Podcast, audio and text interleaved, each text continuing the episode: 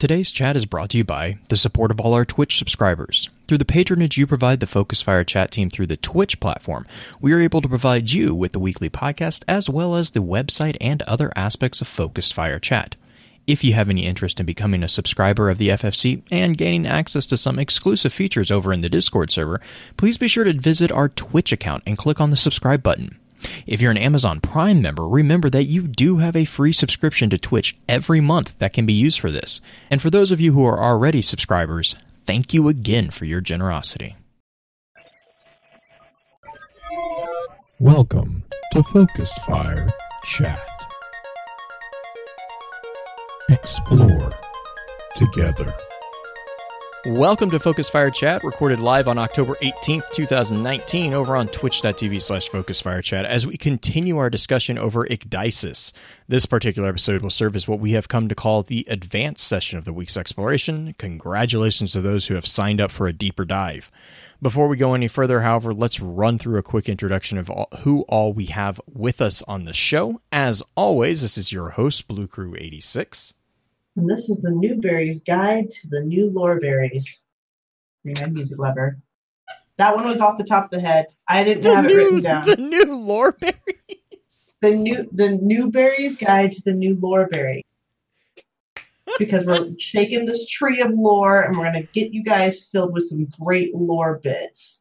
I don't know. Yeah, let's not go there. So, and last but definitely not least, in the hot seat as guest co-host, we have our good friend Dancing Veru. Veru, how are you doing? I'm slowly losing it with the hashtag Lost Life. I'm following hashtag D2 Lost Life. It should be a good time. Oh man, well. Enough with the chatter. Let's go ahead. I know everyone's kind of looking forward to diving into this discussion in particular, so let's get right into it. And this week, I'm actually going to take another break. I know we took a break last week from Lost Lore, but this week's Lost Lore, I think I'm going to actually kind of sprinkle throughout the episode, because as we go through the individual entries of Ecdysis, there are a couple terms that I kind of want to just call out as we talk about them. And I think that's going to be the easiest way to do it instead of trying to do all of them up front, you know, just kind of naturally go through them. So with that being said, I think that the easiest way really is kind of just to talk from the very beginning. So the very first entry, we have 9 entries, which I found kind of funny because of the content of this. But the 9 entries are seeds and cuttings. Let me make sure I get these right. Seeds and cuttings, chords of meaning, risen, Warhammer, question after question, Queen's Law, debt, synthesia, and scales. And so I think what would be the easiest way is, like I said, just kind of where my thought is just to walk through each one, kind of do like a quick summary. And then I have a list of notes, or a terms of note that I kind of called out. I don't know if you guys have any of your own, or if you want to just kind of go off the list that I threw in the show notes. But does that sound like a good game plan for you guys? Yep. Okay. All right. So seeds and cuttings, and to be fair, I don't think we're going to read them. I think I'm just going to summarize them, because I think a lot of the conversation is actually going to be on those terms and especially later, the actual summaries of what happened. One of the reasons that I think a lot of people, like within the deeper lore community, kind of like Ecdysis, we were talking about this in chat a little bit earlier, but I think one of the reasons is this is one of the few books, this is one of the few sets of entries actually that actually give us a semi-concrete time frame as to when and how often things are happening in here. I think Dino had thrown out the number about 421 years throughout the work of it. I didn't get it down to that specific of a number, but I know that I had a roughly similar number, like a general, like 400 or 500 years. And so that's again, it's something that's not been super common throughout pretty much the entirety of Destiny, so it's nice to kind of get a little bit of an idea of the scope of what's going on. So anyways, to jump in, Seeds and Cuttings is really an introduction to not just the overall character that we're going to be following, but actually the explanation of the Awoken transformation from a perspective other than the major characters that we've seen so far.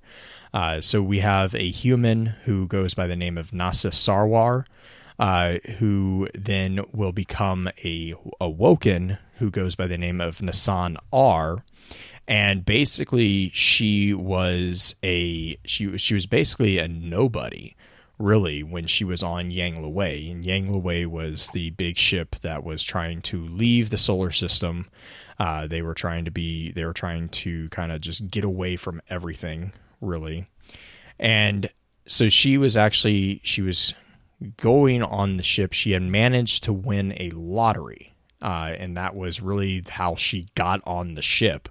Was she won a lottery ticket, and she came on as a group of people who are known as the Scoperas, which are basically the janitors.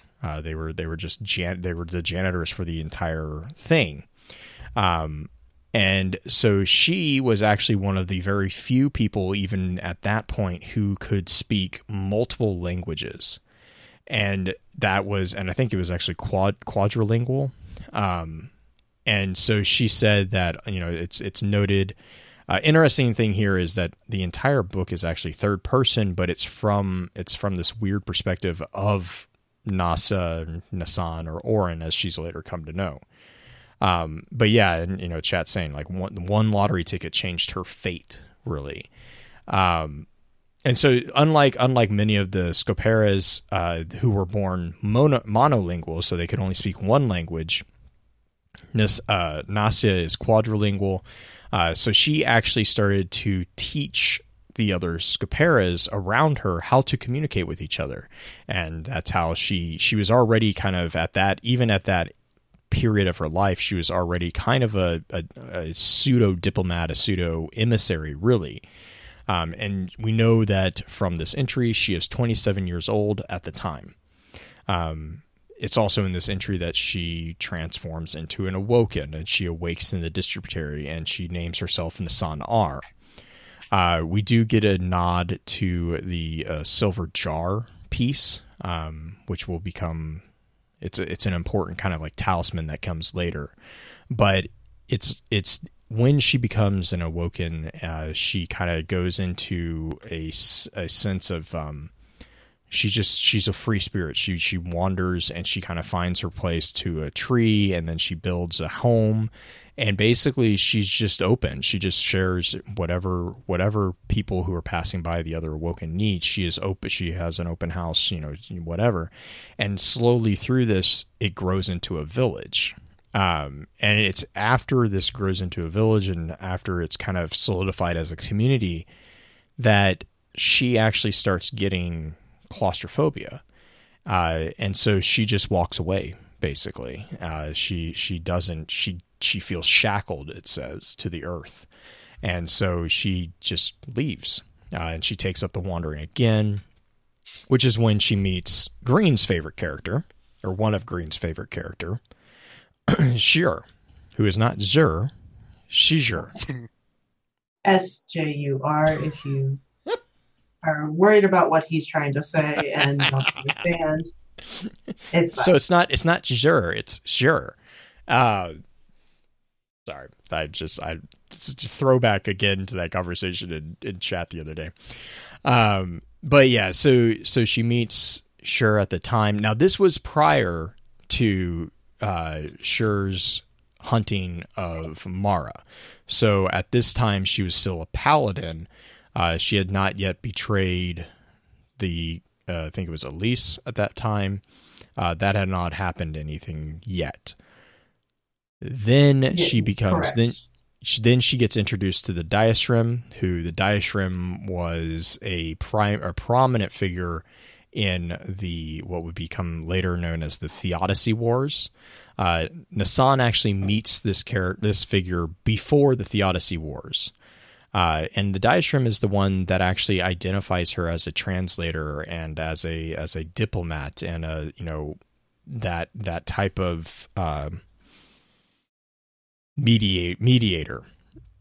And she calls her out. She's like, you know, hey, no, you can help. Like, this is, you know, she says, I've been watching you since you arrived. People look to you when they're fighting, and you try to understand each side before you try to help. When you speak, you do it deftly, without condescension. It seems to me that you lend people grace when you help them explain themselves. And, you know, then she goes on and she says, don't sell yourself short. Anyone can break up a fight. Few people can so clearly grasp the spirit of a thought, then rephrase it so that deaf ears hear it. Gifts like that can end wars. And I think that's an interesting line, because you keep it in your back of your brain as we talk about the rest of this.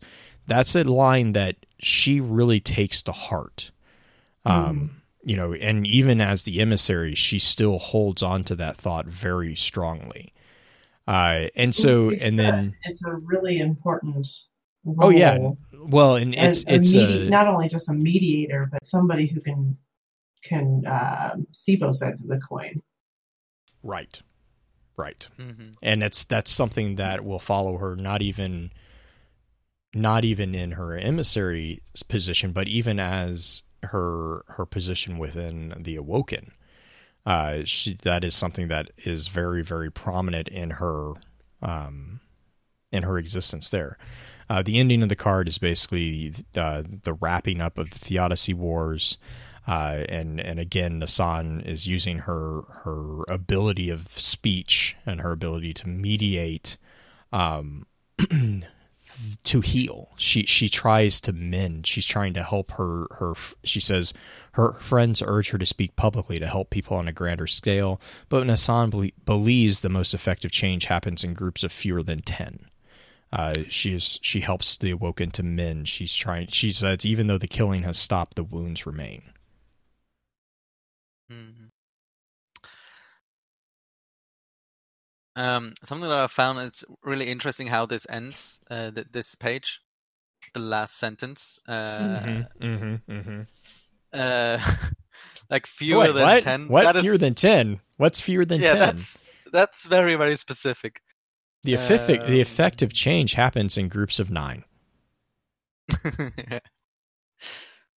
Do you think that was a deliberate call out? I don't. I mean, I go back and forth. I think it was slightly deliberate, simply because we had the emissary before. This isn't a case of like the book was, or the entries were written, and then they introduced the character and we watched the character grow. We already had growth on this character when we got this book, you know? Mm-hmm. So for that purpose, I kind of think that was, I want to say that was slightly intentional. I get the feeling it was. Okay. I have an idea, but I'll leave it to the end. Yeah, I think so too, because mine's more snarky. Let's go. Yeah. So real quick, a couple of things we hear some stuff about like the technology that they have. You hear the different social classes within the entry. You have auteurs, you have the Scoperas, which we talked about. We know that at this point in the human development, we had cryopods. There's this really cool thing called a myoelectric augment, which I'm like, I'm sorry, that sounds awesome. Which is basically it's like an embedded. I got the sense that it was basically an embedded music player. Is that kind of what you guys were hearing? I think what's the word Mayo referring to again? I feel like myoelectric is it's like the muscle. Yeah, it's basically something that's in your muscle. It's So you have like myoelectric controlled prosthetics. God, man, I can't talk. Prosthetics. So it's basically you have a prosthetic that is externally powered, but you control with the electric signals generated naturally by your own muscles. That's where that kind of thing goes to. Just the fact that it's essentially an iPod attached to you is what it sounds like. 30,000 songs and short videos. And a hand-me-down. Yeah, my electric augment. So it's a screen somewhere. Whether or not it's an augment to herself or an augment to a suit, though, I don't know if I would. Do you think it's an actual muscle attachment? Like, do you think it was an augment physically to her? And what is a hand-me-down? The fact that it's called a hand-me-down. That makes sense. I'm not sure. I know, like, one of the things with myoelectrics is that they are externally powered. So it's not like it's surgically embedded or anything. That's good, because that's creepy otherwise. Well, I mean, we have, yeah. It just reminds me of Blade Runner, right? Yes. Yeah. I made a reference. That's okay. I made an Inside Out reference earlier. Yeah, you made a Disney reference. It's amazing. I said that in chat. I was like, does that count as a Disney reference? Oh, man. Anyway, moving on. Myoelectric augment, basically iPod that she had with her, plus her urn and everything. So you're beyond that, she has the Scorpars, right? So what is that? I don't remember what that was after. The which one? The Scopars? The Scopars are the trash, so it's defined as trash collectors, composters, and caretakers devoted to endlessly tidying the many surfaces and people within the Yang Liwei that cannot or do not clean themselves. So that's a fun mental image. Now, the interesting thing here for me was that she calls out that it is possible through hard work and perseverance, that it is technically possible to prove oneself worthy of of gaining one of the ship's remaining civilian cryopods, or a promotion to an auteur position where she believes she'll find the freedom to devote her waking hours entirely to the loving care of the ship's hydroponics facilities. Which the auteur position was what Mara was when she was on the ship, correct? I believe she was one of them. She was like a level, certain level of auteur. Yeah, she was third class, I believe. Mm-hmm.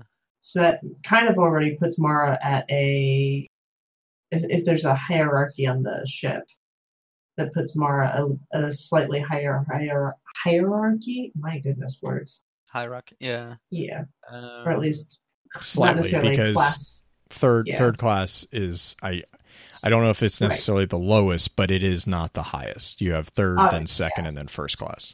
Absolutely. But the amount of freedom that she says she gets from if she were to be an auteur. Correct, yeah. And Mara, this is, I think, where Mara gets the freedom to, do her spacewalks. Lights. Yeah. Yeah. The live streaming dying. The tethering. Mm-hmm. Anyway, so she's wanting to get into that position. Right, yeah, which I mean, going from that to that higher position definitely makes sense. Once we get onto the Distributary, which is basically the quote unquote homeworld of the Awoken, you have comments about the Diasyrm, which we kind of talked about.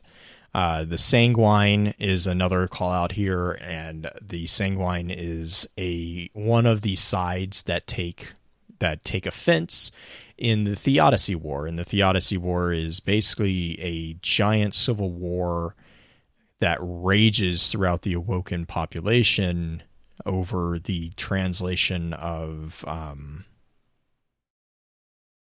Alice's right, I believe, if I remember that correctly. I can't remember that wholly. I can look real quick, but yeah, it was the. Gosh, hang on, sorry. That's okay. It was the. So Alis Li in the Diasyrm thing. Yeah, and the Diasyrm. Go for it. Sorry, it says, to end a world with a shot or pin eternity on a blade, to see your sisters lost to rot and their undone works decayed. The death of an immortal wastes the infinite potential of all they might become. An immortal's grief and murder guilt left untended will never fade. Thus it became known to those who fought in the Theodicy War that they had committed an incomparable evil. However, they could not confront their own responsibility, so they rose up in wrath against those who had given them cause, whether by caging them in flesh bodies or drawing blood over grievance. The war continued by spear and bow, by knife and scalpel, by old machine and new invention. Ever did the Diastrom's faithful call for the unawaring of Queen Alis Li. So there again, Diasyrm is kind of the leading force of the opposition to the queen.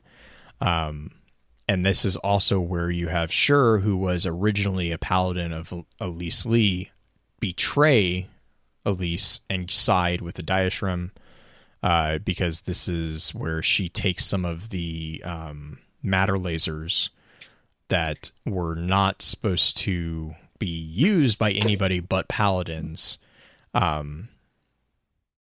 She defected and she took the weapons with her, basically.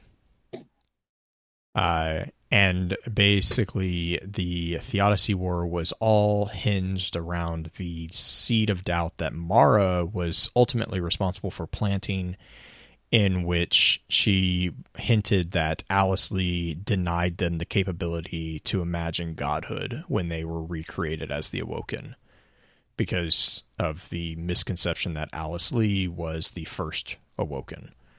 Mm-hmm. Would that be a good summary of Theodicy War?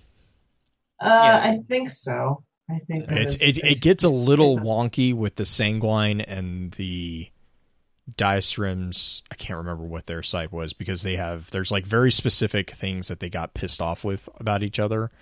But it basically culminated, especially when one of the paladins, Sjur, defected to the Diasyrm, which basically gave her access to weapons that actually could destroy and kill.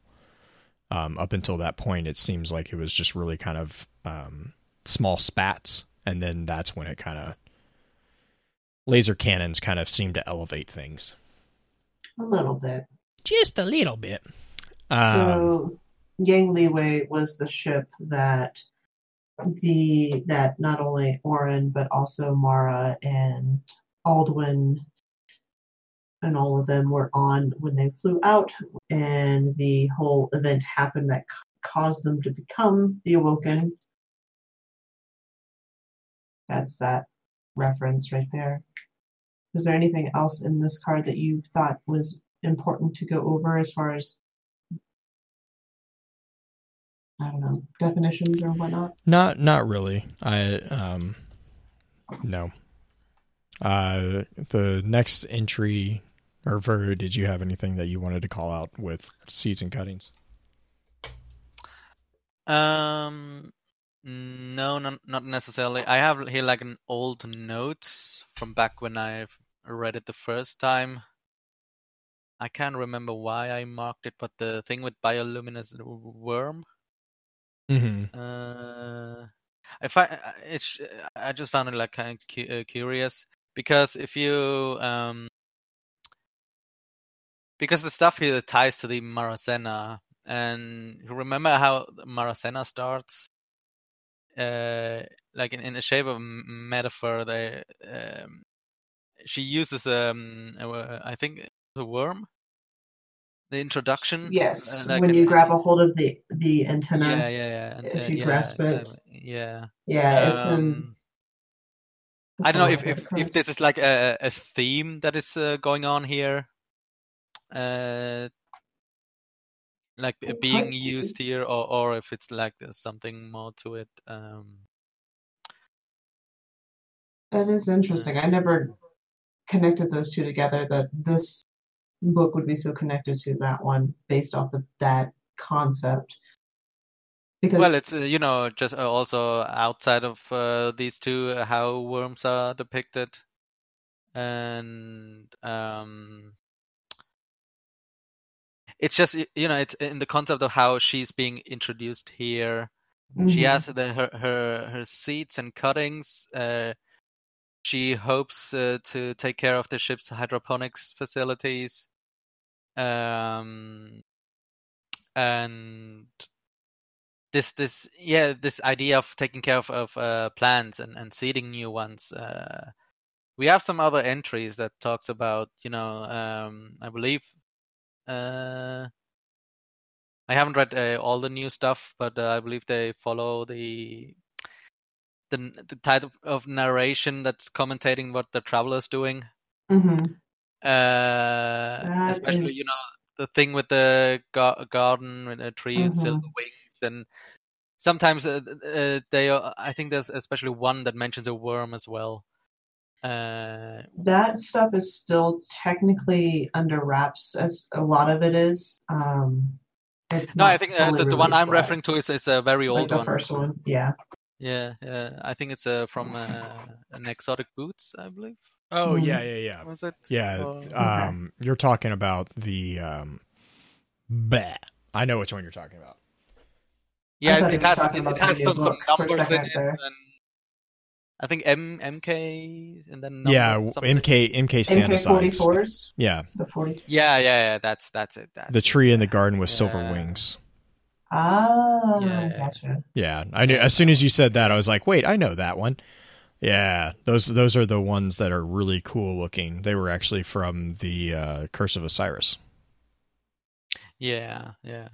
It's just I just found it interesting. Like every time a worm is mentioned without any notion of hive, and especially like the language used, and you know, in reference to gardening, find it quite interesting and also disgusting, like bioluminescent and worm. Like, I mean, it's different kind of worms. They've been shoving us into places with lots of different worms, considering the mission on the moon where we have to either go above if you saw it, or crawl through the muck with all the worms. Mm-hmm. Yeah, not a fan of these level designs. I loved it. I thought it was hilarious. But that's also because I had somebody screaming at me because she didn't want to be anywhere near the world. It was fine. Who could that be? I wonder. So we should move on. She would have been happy if there were butter alligators, I'm just saying. No, it wasn't Cole. It actually was not Cole. Really? Oh. Yeah. It was somebody else. Okay, all right. It's so fine. Chords of Meaning. Yeah. Chords of Meaning is basically continuation of the Awoken story. So this is the Awoken's return to Sol, and then also the schism between the Reef and the Earthborn. And actually, Nasannar attempts to find a middle road between the two groups, and is basically, this is when she is told by Mara that she is free to choose that, but if she leaves the Reef, then she will be no longer part of the Reef. And so she chooses to exile herself in order to try to heal the schism between the two groups. However, sadly, in pursuit of this project of hers, she is killed in her sleep by a wandering band of Risen, and we actually get a location here, somewhere east of what's an area called New Wolge, I think. And I don't remember if I was able to actually find anything about New Wolge, other than it's somewhere around I believe it's the Puget Sound in the Pacific Northwest. So yeah, it's just there's a Voyager of Wolge, which is in an old Indian myth. Mm-hmm. So somewhere up in the Pacific Northwest, which is, you know, which goes in line with what we kind of later hear about this. The term of note here was the long unquiet night. And I'm trying to remember, I think that was just another name for the final night, basically, of the schism. Yes. It is. Yeah, that's right. Because the long unquiet night was the schism, which then was the discovery of the traveler and the fallen, and inevitably turned to riot and to desertion. Yeah. Okay. That's really to kind of, for the sake of briefness, that's really, these entries are, I again would iterate, these entries are worth going back and reading. For the sake of time, we're not going to read. I just want to summarize them. But was there any other major terms or names or anything like that that you guys picked out of Chords of Meaning? I think the biggest thing in this card to me is that Mara says, if you go, you cannot come. Right. Like, she's just saying, that's it. If you're gone, you're gone. Oh, now. Anyway. Yeah, and Nasannar recognizes that and calls it out. She says that, you know, Mara has the courage to be disliked, and that is uncommon. Yeah. And, but then her critique is, but it's just as important sometimes to cultivate goodwill.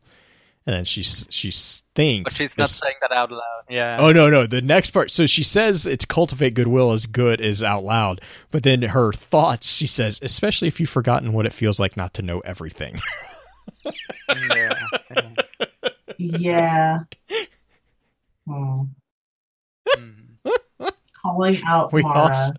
We also get Sjur being very impatient because the meaningful silence... Mm-hmm. Oh man. I'd like to bring attention to something. Phrasing. It's in the entry 9. Mm-hmm. It's the way she phrases Mara's defense, and they're like really interesting words like chosen here. So she said, it says, there are so many different truths that ring through Mara's carefully chosen words, chords of nuanced meaning that she feels she might be able to separate out into cleaner notes for frightened minds craving simplicity. I find that phrasing really interesting, given what we've learned in one of the newest law book. I forgot the name. It's about the hidden swarm. Mm-hmm. The interrogation of the damned. Yeah, wait, yeah, and right? No, especially, is that the right one, Green, or am I thinking of aspects? No, aspects. Interrogation of the Dam is the one with the hive merging, the hive. Oh, Inquisition. Hash yeah, Inquisition of the Dam. Yeah, that's the hive experiment with Hashladun and the daughters and sons of Crota. Yeah. Especially, I think it was you, Green, who was streaming it, I believe. Mm-hmm. When we got to the Song of Life part, that's what struck me here. Like when I read that part with the Song of Life, like how you can like choose like bits of the songs to have like a different effect. That was like really, yeah. It's that's just something that I noticed, especially given the title of this entry, "Chords of Meaning." Mm-hmm. I should use that word here. The Song of Life thing. It was because the song was not sung perfectly in that book, which technically next week is that book for us on the show. So we'll be able to talk about that then, but because they could not sing it correctly, it twisted the power of it, essentially, is the interpretation I had of it. Yeah. Well, and then you had the person who deliberately twisted it. Of course. As you do. But should we move to Risen? Yeah, yep. And so which I find an interesting connection here is that it is a band of Risen that kill her in her sleep, and then the next entry is really her being resurrected. So she's resurrected and takes the name of Orin, and then she sees her ghost and she names Ghaul. And then they make their way south. It's specifically called out that they make their way south, and they come across a village where Ghaul informs her a warlord has pillaged the village for basically its cows. And then out of pretty much from what they can gather, just spite or for fear of retribution or whatever, then he set off a nuclear bomb. And this is where Orin gets a taste of how just because Ghaul can resurrect her doesn't mean that she's invulnerable to damage. because she actually experiences radiation poisoning at this point. It's quite terrifying, really. Right? Yeah. She calls out, like, this is also where you kind of get the sense of like her not innocence but naivete, because when she gets resurrected, she's like, "Oh, I need weapons," and so she goes adorable. She picks up a tree branch and she's like, "Will this help?" And Ghaul's like, "Against the aliens." Oh, no. Probably not. Oh. I love how it's like courteous. Part, like, he pretends to consider it. Yeah, I love the next part. Then she's like, "I see," she says, though she doesn't. And then she just continues to make the mace. She's like, she doesn't know what they look like. But she can't help thinking if an alien had tried to attack her while she was armed with a stick like this, she would have no trouble crushing a skull. It's kind of adorable. It really is. Well, yeah, then you go on to find out that she is a Titan. So it's like, okay, this makes sense. Yeah, and so then that leads to them finding basically just the remains of this this village, and Ghaul kind of says that his guess is that a warlord raided the place for its livestock and then set off a bomb. She asks why, and he basically is like, no one was here to stop him. And then she makes the comment, she's like, you know, when did it happen? And Ghaul is able to say that it happened within the last 36 hours, to which her response was, well, I should have walked faster. Mm-hmm. So you start seeing a little bit of her character start shining through here. And then she starts throwing up because of radiation poisoning. And so Ghaul like shoot. I get the image of Ghaul like shooing her, like, go, like, get out. Yeah. Mm-hmm. She still wants to save them. Mm-hmm. Still wants to... Now, did anyone ever figure out, is there any significance between Ghaul? I think it's the G-O-L. Mm-hmm. I don't think so, but the entry definitely tries to like make us think about it, because because it says that it's like rooted in something. Yeah. She could not declare its etymology if someone held a knife to her throat. So it's the writer's trying to pay us attention to it for some reason. Like, technically, according to Merriam-Webster, it's a mild oath. So there's that. So she names her ghost a curse word.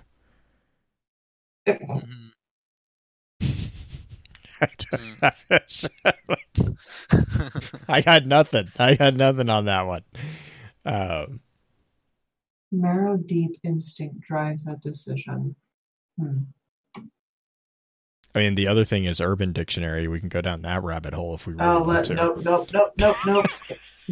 Nope. Wait, you don't trust that place? Don't do it. After show. Chat's like, after show. Don't do it. That's a section of the rabbit hole that we're not gonna go into. So the next entry really is Warhammer. And this is, again, she just kind of, she grows better at defending herself. She gathers better equipment. Yeah, she learns how to fire a Scorch cannon, which is the best thing.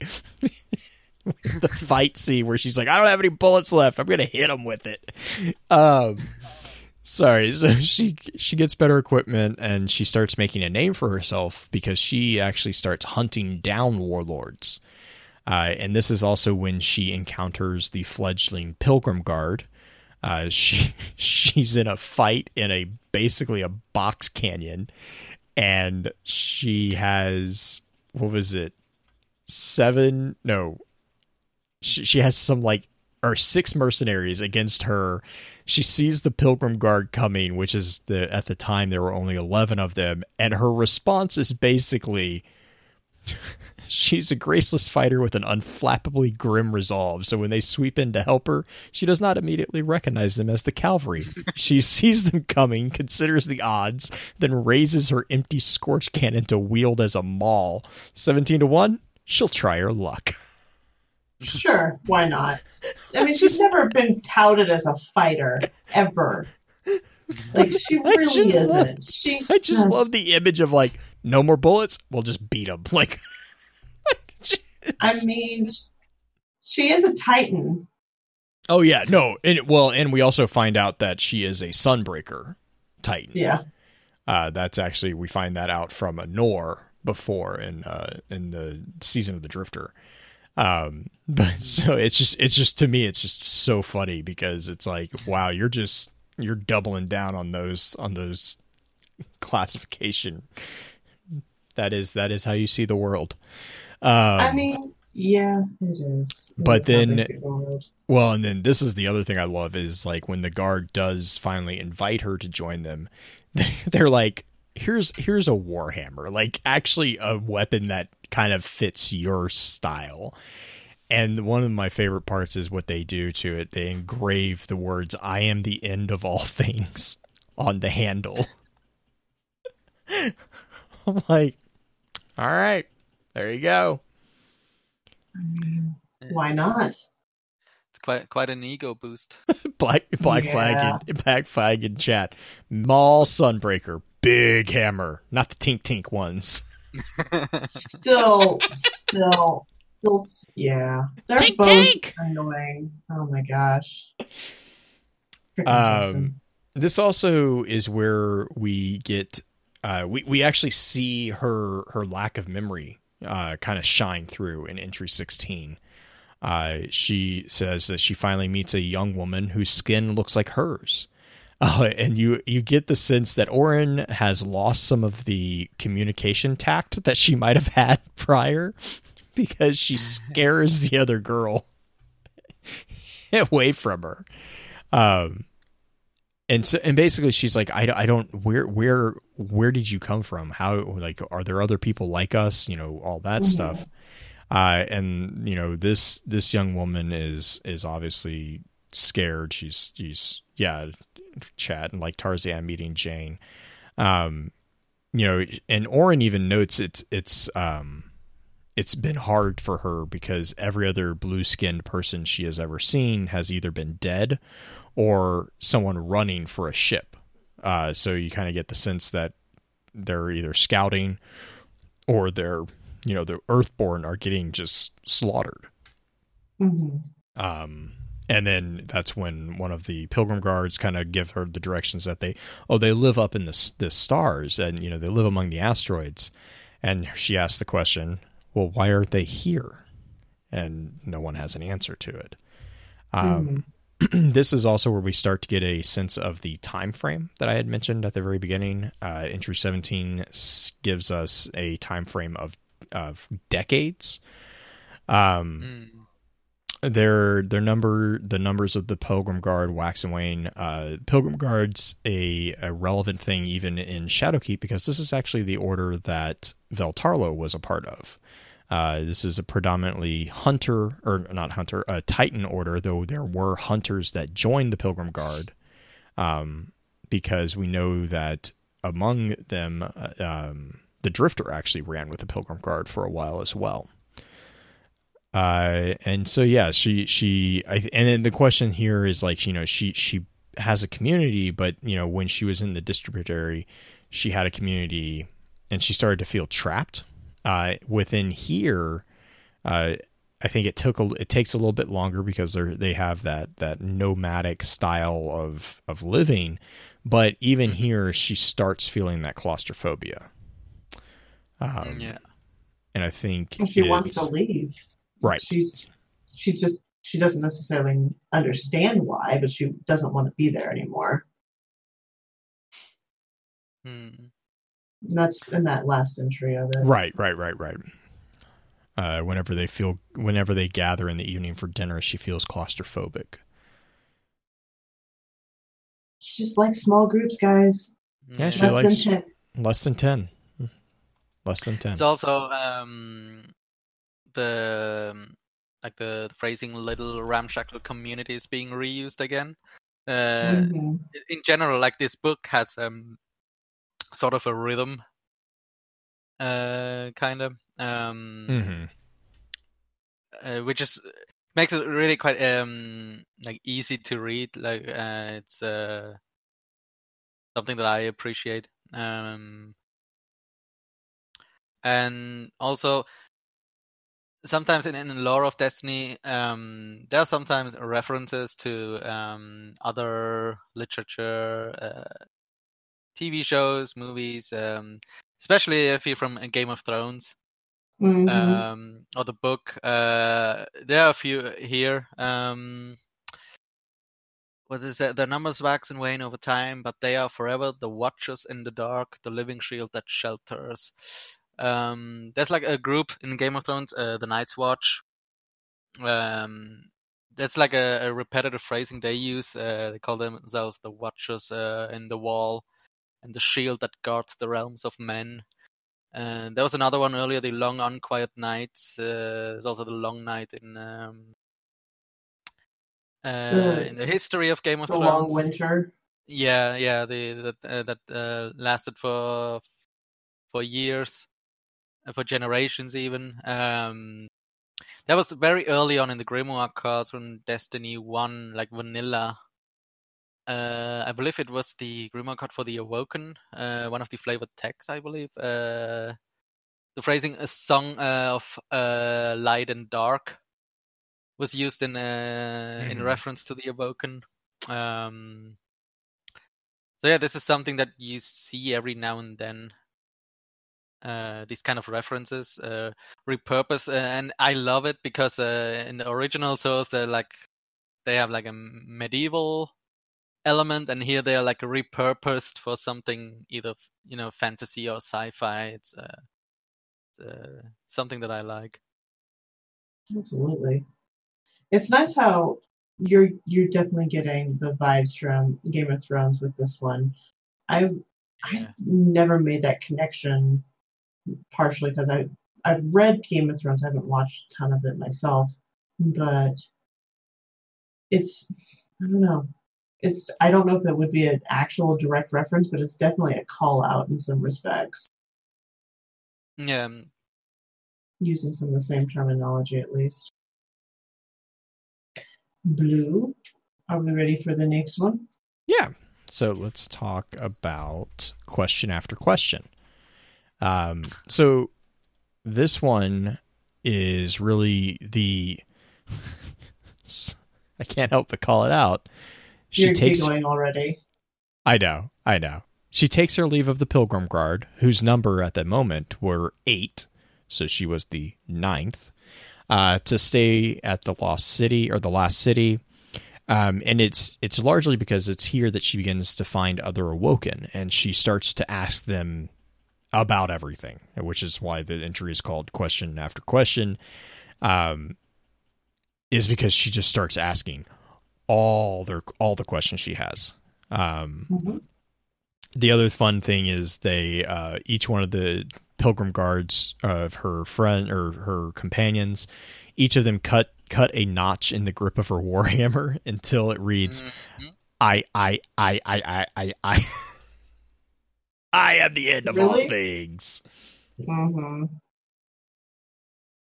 I think there's 9 eyes. Yeah, there are 9. Yeah. So okay.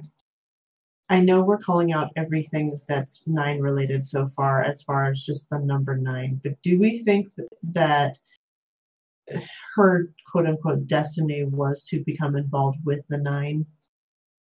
Do we think they had a hand in her life at this point, or if this is just the writers being cheeky? I think this is writers being cheeky.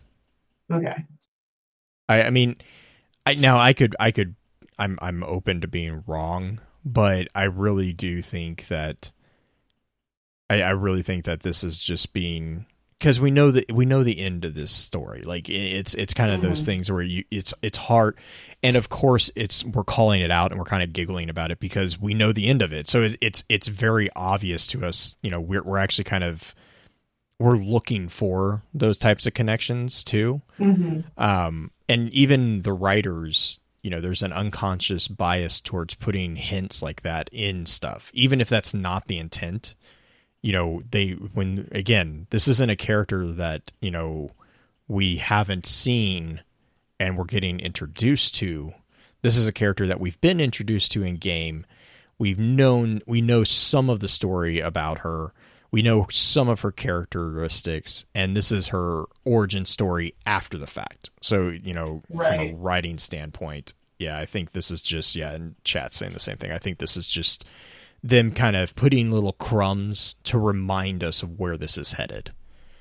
Now that being said, you could also play it off as that, you know, you could say all the paths led to this decision basically. But you know, I personally kind of take it as this is a deliberate breadcrumbing by the writers. I agree more on that respect than I do the other one, but didn't know if we were going to have any sort of conspiracy theory that this was meant to be all along. Right. And I, you know, given that we don't know the full extent of the Nine's abilities, I mean, you could always have that come back, but I kind of take this as a little bit of a writer taking liberties. The other thing in chat kind of called this out too is that this officially, like, we already kind of have an unofficial knowledge of where the last city is. This is actually another starting to officially narrow down. Entry 18 says that they reroute the caravan because the Pilgrim Guards hears of the last safe city.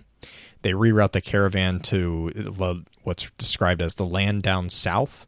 And it's arable, temperate, and with too many indigenous parasites for the fallen to wish it as a customary home. So basically, because of the bugs, they don't like it. And again, fine. Yeah, and you kind of got to call out to that too when Ghaul made the comment about the warlord. He said the fallen never use nuclear weapons because it destroys the land. They don't like destroying, because they'd rather just, you know, they rather take it. The fallen are the conservationists. Yeah. Well, yeah. And so chat's talking about, you know, we're all pretty comfortable saying that it's somewhere in the area of Argentina is where the last city is. Dino's kind of throwing that out there in the chat. And this is just another kind of tipping of the hat to, yes, that's kind of where this is going. We've always had hints it was over there, but we never had a confirming. Right. And then again, the big thing here is the connection to the Pacific Northwest. And now we're going south. Now we're going far south, you know, temperate, arid, arable, you know, too many indigenous parasites. I mean, that is South America. You know, you got Argentina. And it's just, which is interesting, again, because we used to believe it was in like the Russian area, which part of it. Right. And that was partly because of the Cosmodrome. Yeah. The Cosmodrome being the primary source of play with the D1 story. Yeah. But then we also had references from Hawthorne when she's shuttling people during the Red War for going across the pond to the European Dead Zone, and stuff like that. So yes. And, that's actually, Dino actually brings up a good point. The Sinaloa and Panama, the awoken girl that Orin ran into in the previous entry references Sinaloa ruins as where she comes from. So that's another geographic kind of flag. So the questions, so the last entry on this particular car, or this entry, is again, they call out that the Awoken are here in the safe city. They are uncommon, though exos are even rarer. Most have ghost, a few do not. And it's those that Orin is most fascinated, mostly because they still have their memories. She dogs them with relentless patience, asking question after question. Where did you come from? Why have you come here? Where are the rest of us? Where did you get that gun? What are those bullets made out of? Why doesn't everyone have those bullets? Do people ever move to avoid you? Do you hear voices when you're alone? Are your dreams ever like omens? If I was one of you, why didn't anyone ever come looking for me? It's like, good Lord. She's like the kid. But the but the thing, that's the beautiful thing, right? Is that's exactly what she is in regards to a social development standpoint. She is. Well, she is a child. Aren't all of our guardians, like, she is the typical kindergarten. She's Josh. For those of you who don't know what that conversation was. Oh my god! I'm still getting updates. Oh my gosh! Am I evil now? What is this? Yeah. So she is the kindergarten. # D2 Lost Life. Definitely. I have here in my old notes. I don't know why I did it. Behind all this question, I added, "Where do babies come from?" Where did babies come from? Oh God! Talk about that debate. That was a question brought up recently. Oh God! Oh. Anyway, I think Josh should try to answer that. Oh no! No! Nope. Okay, so Queen's Law. It's That's a dangerous road that you don't want to go down. Queen's Law is really where you get the beginning of a heartbreak. So this is the introduction of Namqi Sen. Who will go to deliberately break the Queen's Law, which is the Queen's Law is the exile of the Awoken who chose to go to Earth, and then basically he brings her back, which breaks the law. He returns with Orin, or he returns to the reef with Orin in tow, but is caught by the Paladins. The Paladins then, because they obviously see Orin, Sjur finds Orin because she's in custody, and she actually brings her before Mara, where Mara gives her the opportunity to learn about her previous life and the events that have occurred since her departure from the reef. This is also really quick to explain why the Risen were so trigger happy when they ran into Awoken.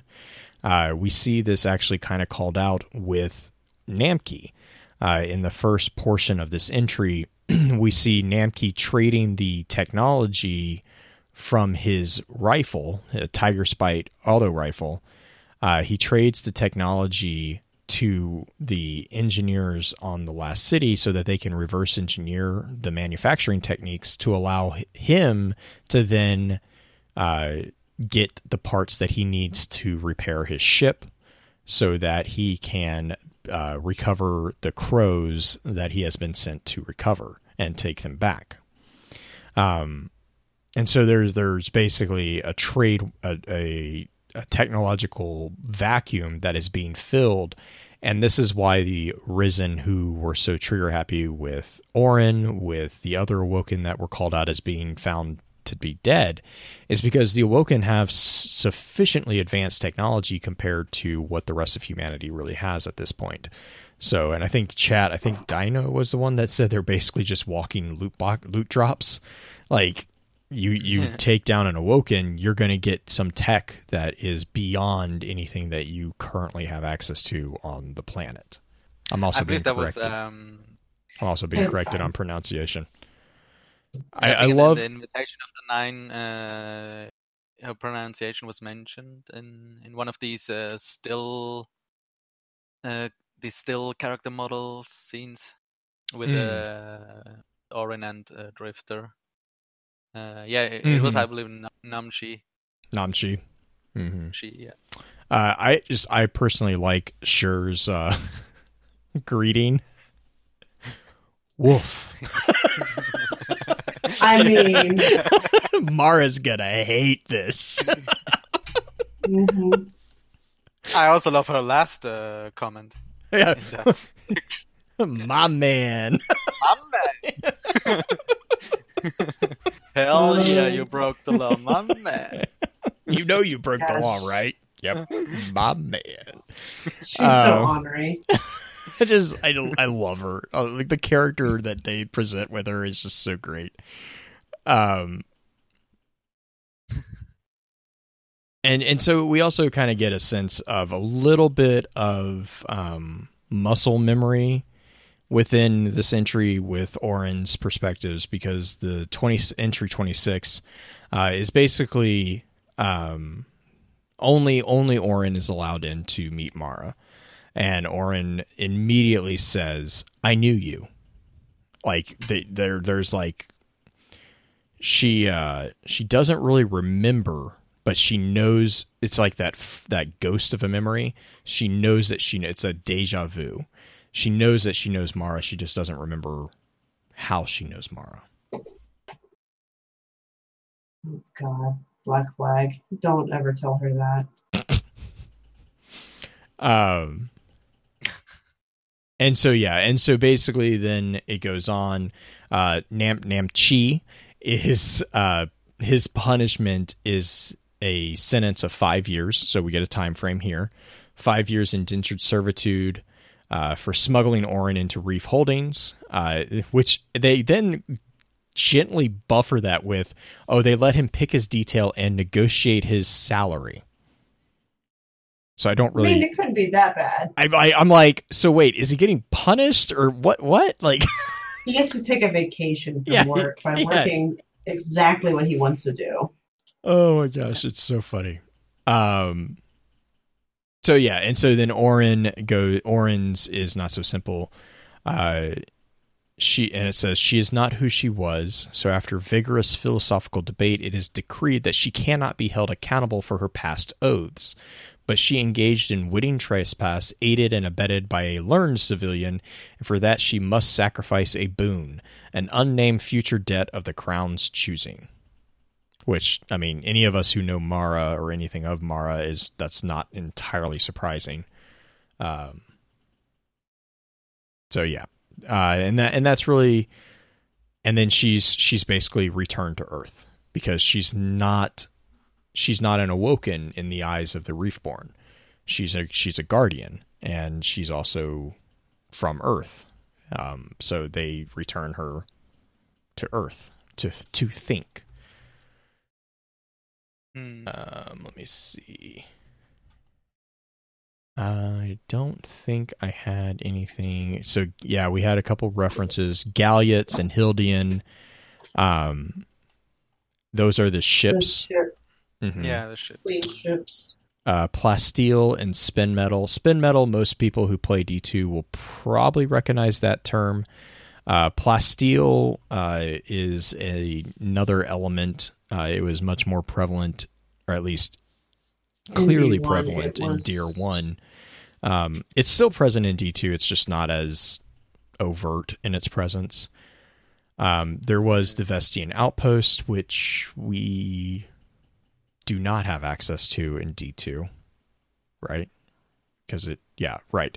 No. Sorry, I'm trying. Man, can you tell it's been a while? So, well, we kind of do because we go to the prison's not in the Vestian Outpost. But anyways. We have access to much more. Right, right. That was just an outpost, so. Yeah, and then the only other one that I found rather interesting was a term, and I'm trying to find which part of here, because it's Interamnia, and I think that's a location. Yeah, entry 24, they are scarcely half a day's burn towards Interamnia before they are intercepted by galleots painted in the Queen's colors. Now, Interamnia, I don't believe has been referenced anywhere. It seems to be a part of the Reef I know it's referencing somewhere. What about the Vestian Outpost?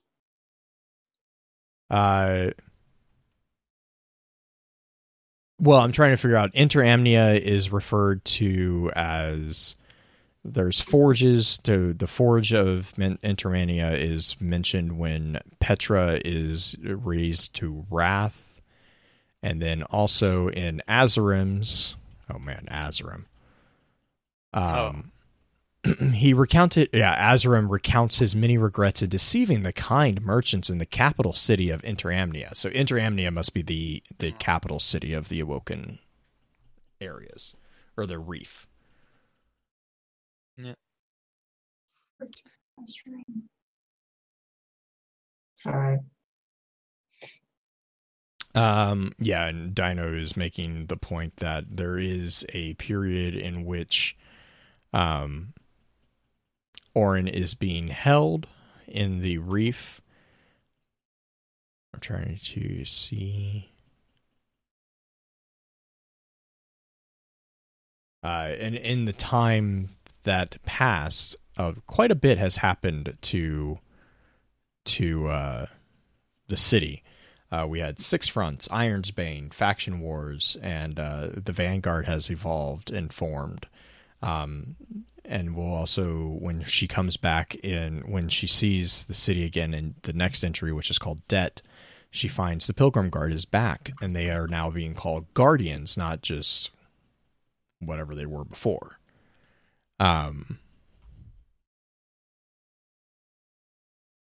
Yeah. So, and I'm trying to think. Let's see. 27. The Revelations. Orin has never felt such profound sense of schism. Not when learning that most mortals would sooner swallow cyanide pills than come face to face with the Risen, nor that the Elixni were once abandoned by the Traveler, nor that almost all warlords are lightbearers. Which is an interesting call out on that part, because that indicates that there are some warlords that are not light bearers. Did we have a reference to that? Like someone? Like I mean, like the only thing that comes to mind for that particular one is the Red Moon entries, because we never get a clear indicator that the warlord that is mentioned there is a Risen. I get the feeling that he was, or she was, but we I'm trying to think. I don't think we ever got a full clarification on that one.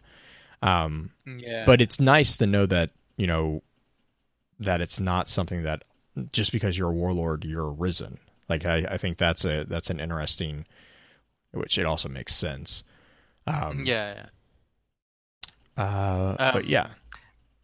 Something that I found quite funny is, in the earlier entry at the end, she had so many, all these questions, about bullets, where they're coming from, and then it starts with like she talking with Namqi sitting on an ammunition crate. That's right. Yeah, what are these?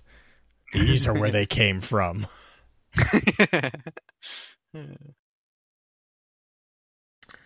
All right. So. Okay. All right. So next up, we have Debt, which is what I just referenced. So the entry of Debt is basically it introduces the fact that everyone seems to know the Pilgrim Guard now. Their numbers have quintupled, so they're growing. And Orin is glad to see her friends doing well, but does not rejoin them. And so she returns to Earth. It's been Dino helped clear this up. When she left, the Pilgrim Guard was leaving for an 18-month expedition to the north. When she got back, the Pilgrim Guard was basically back. So it's been a year, and in that year and a half, quite a bit has happened, as we kind of mentioned. And so we got there, and then Orin returns, and basically she stays on Earth for the 5 years that Namqi works to pay his debt for breaking Queen's Law. Now, as soon as he is released, he returns to her, And basically, they spend the next few centuries journeying across the inner planet, searching for answers to most of Orin's questions. And this is early. I mean, they say that they are deliriously happy in centuries pass. Yeah, there's quite a lot of time. Right. And I think that was kind of another thing that to me was interesting because, like, Orin is a guardian. She's arisen. Namqi is not. So we have, again, an indicator they go on their honeymoon, right? They have an indicator here that while the Awoken are truly no longer immortals, they still do have a very extended lifespan. Yeah. Yeah, that is interesting. It's yeah, maybe it's just that they have, similar to how humans used to have like a tripled lifespan, and this is like a XXL version of that. Right. We don't even know how long an Awoken will live after coming out of the Distributary.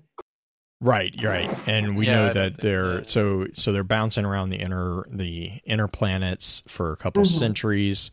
And then Dino and I are chatting about this in chat. And then when Sjur dies, this is another kind of sync point for our timelines because we know Sjur died right before the Reforce. Right. And so the Reforce and then Twilight Gap and that whole stuff. But the important thing here is when Sjur dies, this is when Mara calls in her debt. And it's called out that this is the first time Mara dares to trust a guardian, but it will not be the last. And so she returns. She returns to Mara's side, and she is given a strange coin that is found. And so the strange coin, real quick. We don't have strange coins, right? Nope. So back in D1, there used to be a currency that you used to purchase the powerful items from Xûr, the guy with the tentacle face, which were exotics, and they were strange coins. You had to give him so many strange coins to purchase that item. These strange coins were a currency that were pretty much reflective of the 9 in general. So Mara hands her a strange coin, which we no longer have, but, back in D1 we did. Mm-hmm. And so they basically it presents a mystery, and the queen is calling in Orin's debt to discover the answer to, and it's interesting for me because Orin leans on her warhammer and is in Mara's chamber, and Mara says, "I need to know who killed her," and Orin's response is to know or to see them killed. No. So that's when Mara kind of reins in her temper and says, "First to know, I'm not sure it was a murder." And so again, kind of what we were talking about in the intro session with the 9 and their understanding of the concept of death. Mm-hmm. And then Orin's argument against them not understanding what death is. This is kind of another eventual nod to that. And then I'm going to let Green explain what happens next because, well, I think Green likes this part. As far as the Xûr and the explanation of why Xûr stands for. Oh my gosh. Okay, so Xûr got pummeled. Okay, real quick, to reiterate for everyone who might think that Orin is a really tall person, Orin is not a very tall person. If you look at the emissary, that is Orin. Emissary is itty bitty. She's continue, not very Green. Big. But she's got a big personality. Like seriously, she dwarfs Drifter with personality. But and she's got her mohawk. Don't forget her mohawk. She does her very pretty purple mohawk. So the search sends her deep into a cave. She has to kind of remind herself not to immediately just punch the snot out of him. But She kind of forgets it. She snarls. She's just losing her temper. Her ghost corrects her. Ghaul corrects her a little bit, and she hefts her warhammer and strikes him hard in the chest. It is like hitting a ball off of a tee. There is no resistance. He caroms off a dewy boulder with a sickening crunch. That is his spine. He will never stand straight again. And as he hits the ground, a tarnished silver jar slips from his fingers. The sound echoes as it bounces away into the dark. So she literally just basically, if you like watching Ruby from Rooster Teeth, she's Nora. She literally takes that fever and puts it in his chest. Like, nope. Food fight! Yeah. Oh my gosh, yeah. Nora Smash, exactly. She's intense. But yes, she cripples Xûr. And now he stands hunched over. My will is not my own. Yeah, neither is your spine, apparently, because you gave that up to Orin years ago. He caroms off a dewy boulder. I just want to know what he like.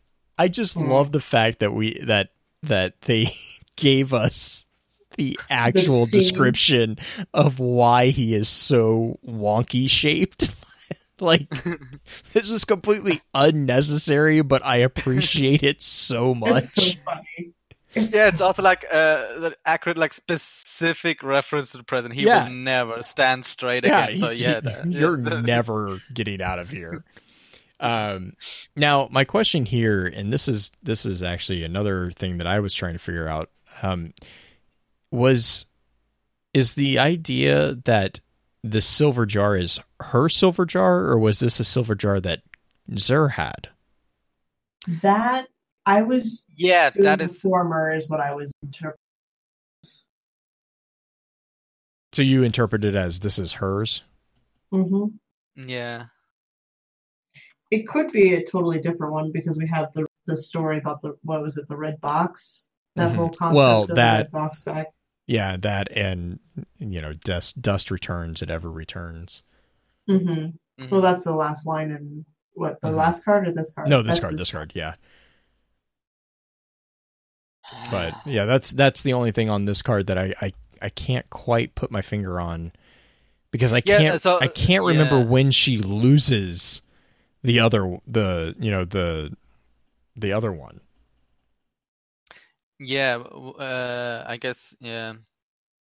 I can't remember when was the last time she was... She mentioned it, right? Yeah, that's what I keep going back. I'm like, where is it? And it's like, she has it when she's human. She has it when she's awoken. The last thing I remember... Did she lose it when she got killed? That's what I was just about to say. I think it might have been the last one was right before the Risen killed her. Mm-hmm. Because so that's like a funny spin. Maybe this explains how Xûr gets his inventory of like. Oh God! Oh no! He's actually going and collecting. No! He's a grave robber. That makes so much more sense for the cloak and the tentacle face. The trash collector. Yeah. I mean, it works, yeah. Gosh. One man's trash is another man's treasure. That's so dark. They're obviously not using it anymore. Maybe that's all his job has ever been with the Nine. It's just picking things off of dead bodies. Go research the dead people. Oh, you can make a profit too? That's acceptable. Man. So I have a question here, and this is more like because of how English isn't my first language. So I need more clarification on this here. The geological terminology here in 33, the search sends her deep into a sublunar cavern. Mm-hmm. Is this terminology used for like to describe any moon, or is this actually a reference to our moon, like Luna? Sublunar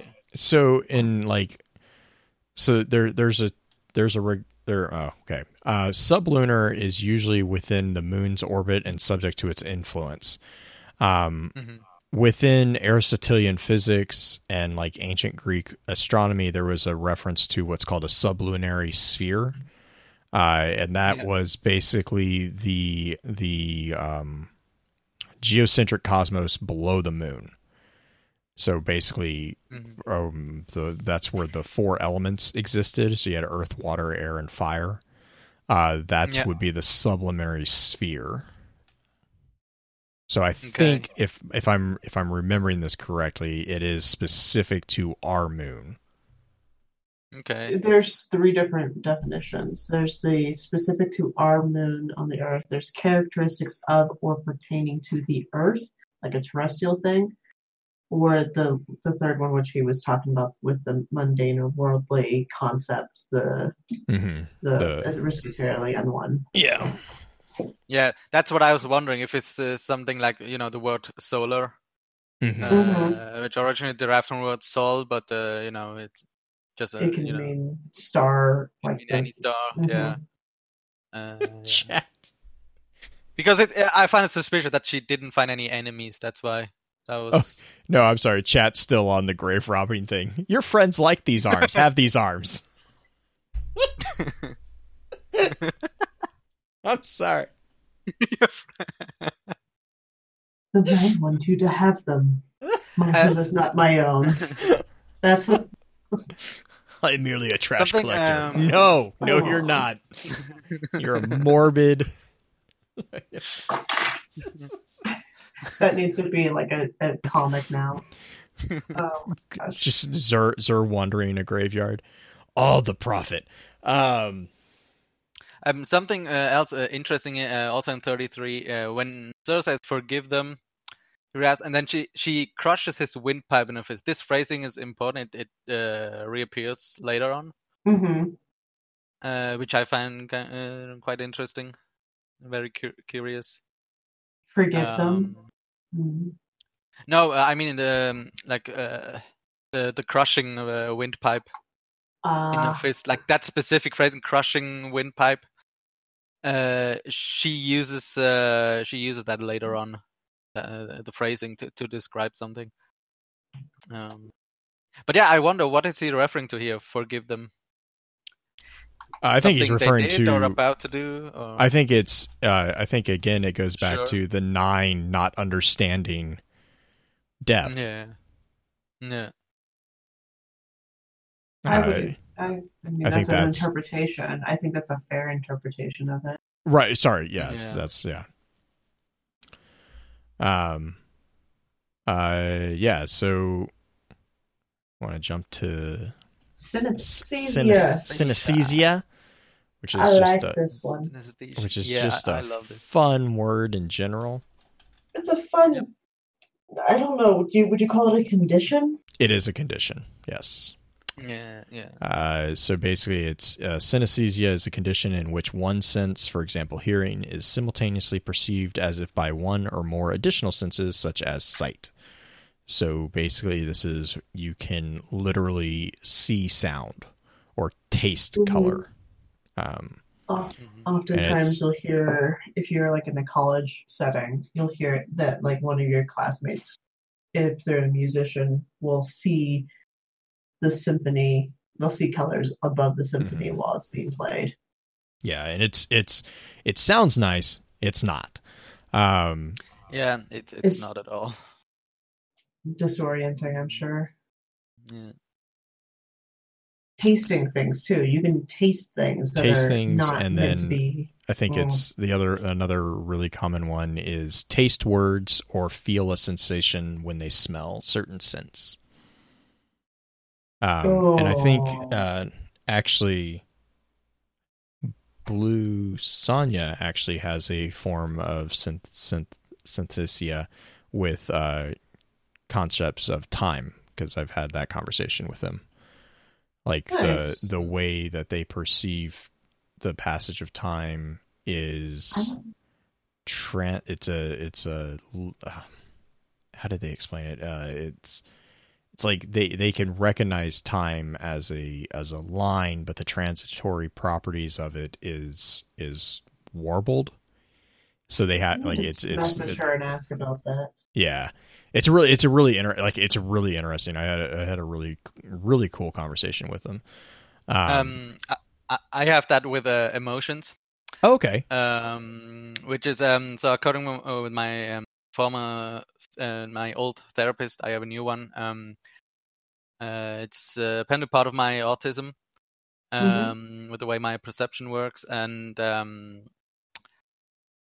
specific colors makes me feel like specific emotions, like with no seemingly no reason, and also vice versa. When I feel something like very strongly, my vision feels like I have a specifically colored shade on. Really? So like the proverbial like seeing red.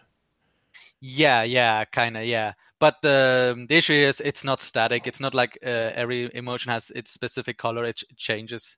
Oh, wow. Wow. Yeah. Okay. Yeah. That would make things very interesting at times, I'm sure. Yeah, it's definitely... Yeah, sometimes I don't realize it, and then other times, especially if... I find the color blue very calming. Yeah, I try. Sorry.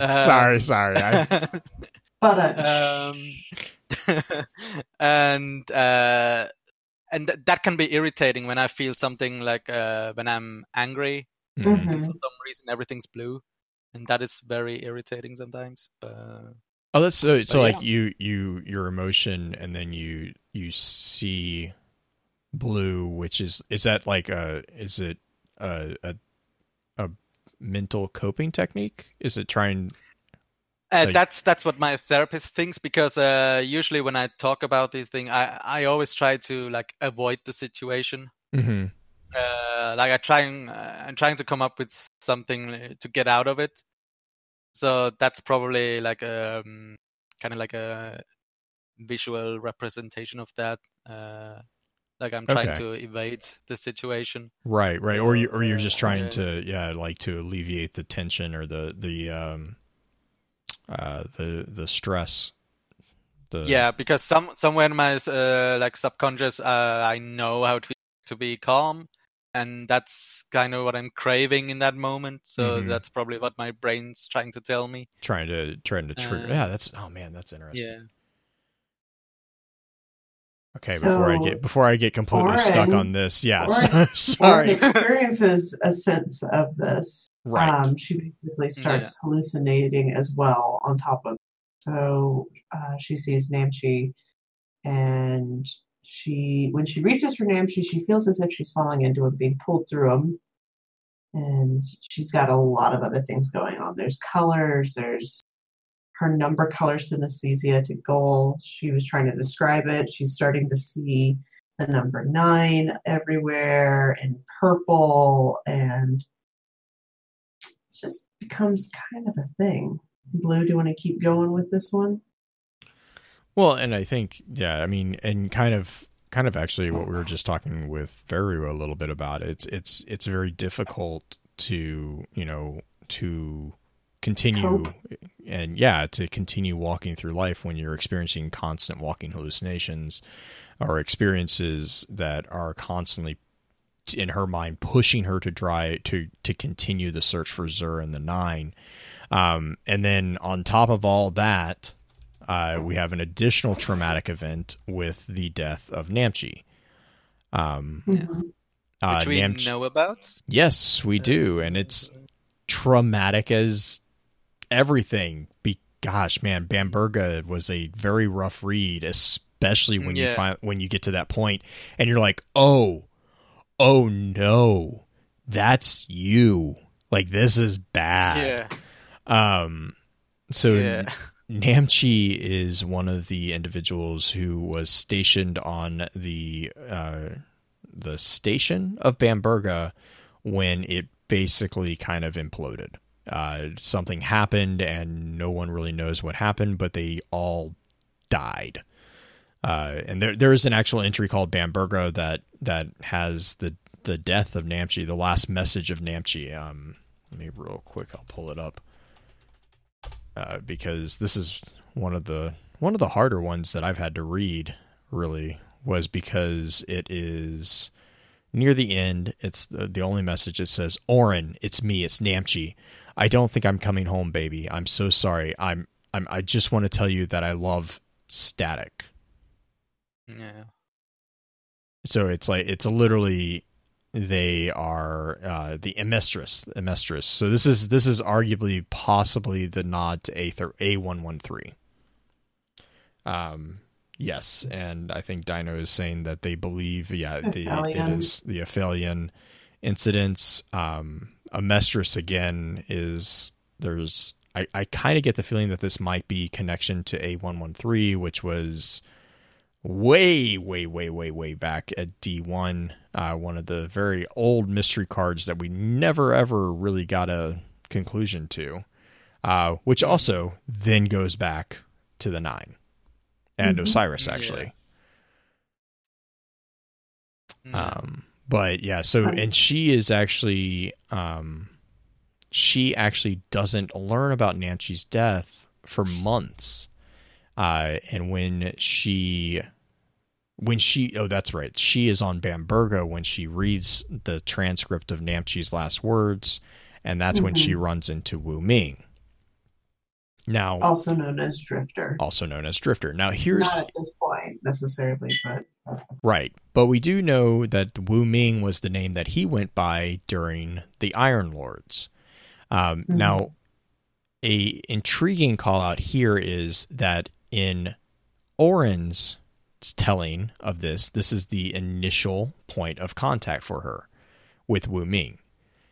According to Drifter, this is actually the second time they encounter each other. They ran together for a time in the Pilgrim Guard, and she knew him as Eli at that time. And the reason that he remembers her is he comments that he knew a lady with a snake tattoo on her forearm when they first encounter each other. And that comment snaps Orin out of the haze that basically her learning of Namqi's death had put her in. Now, Drifter also has a very, very strong hunger for the stories that she has.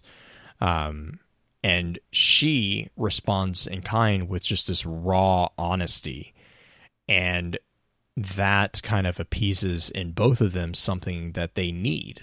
Drifter actually, I still argue that Drifter lets his guard down with Orin. And Orin obviously lets her guard down with Drifter, or with Eli or Wu Ming, whichever one you want to.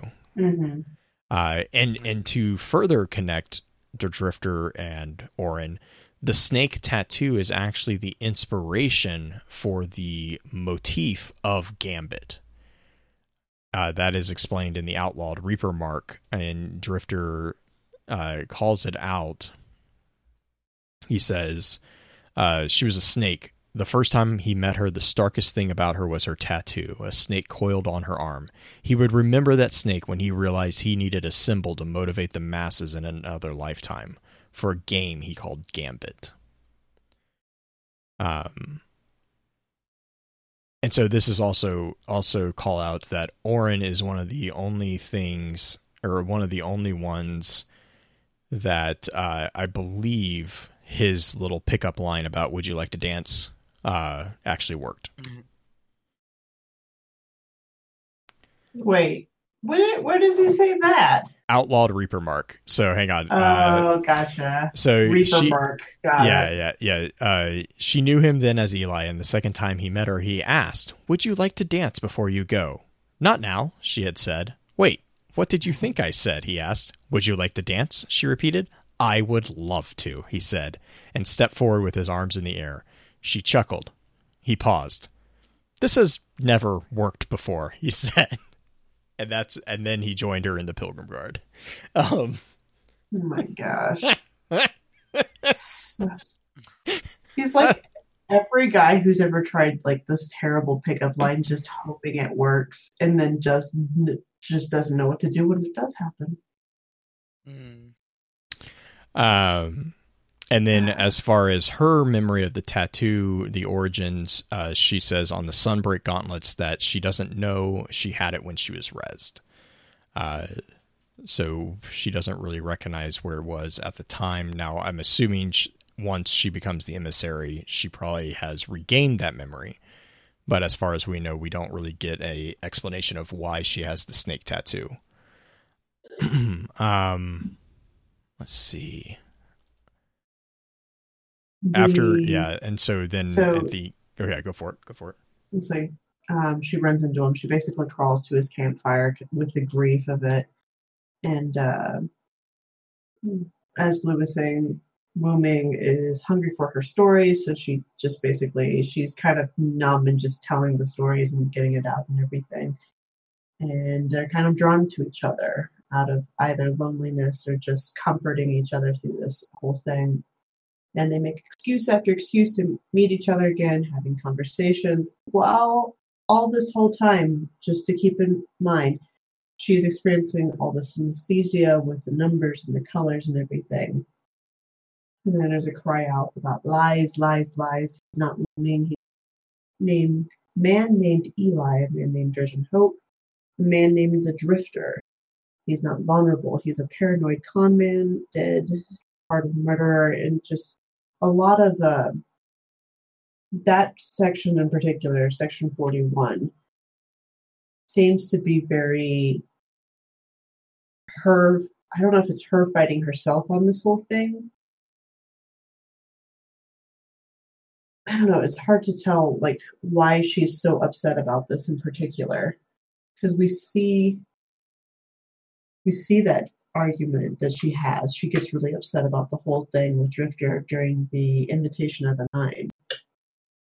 Yeah, and I think part of it, I think, also stems back to, because if you read Sunbreak Mark, you see Ghaul say, I tried to tell you, I'm sorry. I'm so sorry.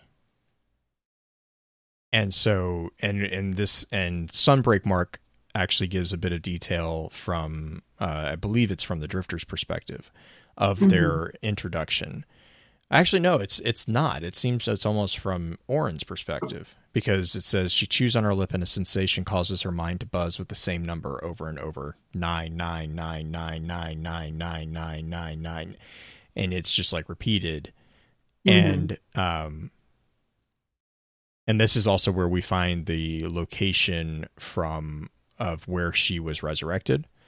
She says, Ghaul res me somewhere east of New Wolge, made my way south from there. And this is also where he makes the comment about the tattoo on the snake. And that's where she claps her hand protectively over her upper arm, covering her tattoo. And all at once, the buzzing stops. So, like, that statement, and Wu Ming, Drifter, at the beginning of this particular entry, the Sunbreak Mark, it's explained, Wu Ming is being careful and slow, like he's snipping the wire on a bomb. Like, he's picking up that there is something going on with her, with all the synesthesia, and that there is something bugging her.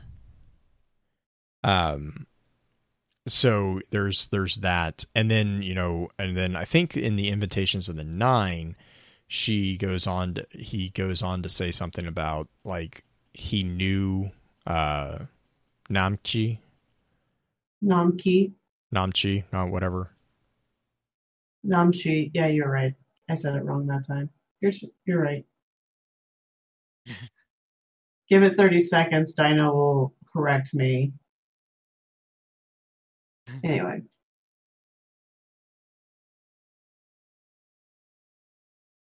Yeah, sorry, and I'm reading chat because they're talking about this a little while. And then, yeah, and this is kind of Dino's saying this as well, is like, we're also competing with the fact that Orin probably only knows what most of the public knows about the Shadows of Yore, which is, guardians who worship the most vile guardian to ever live. And so basically Dino's like, it's like learning that your friend whom you're growing close to is equivalent of a neo-Nazi. Like, it's like, whoa. Like, and that's where you kind of snap back into, synesthesia, where you kind of like, he's like, he tries to explain that to her, and she is also, I would dare say, probably not in the best frame of mind at this point.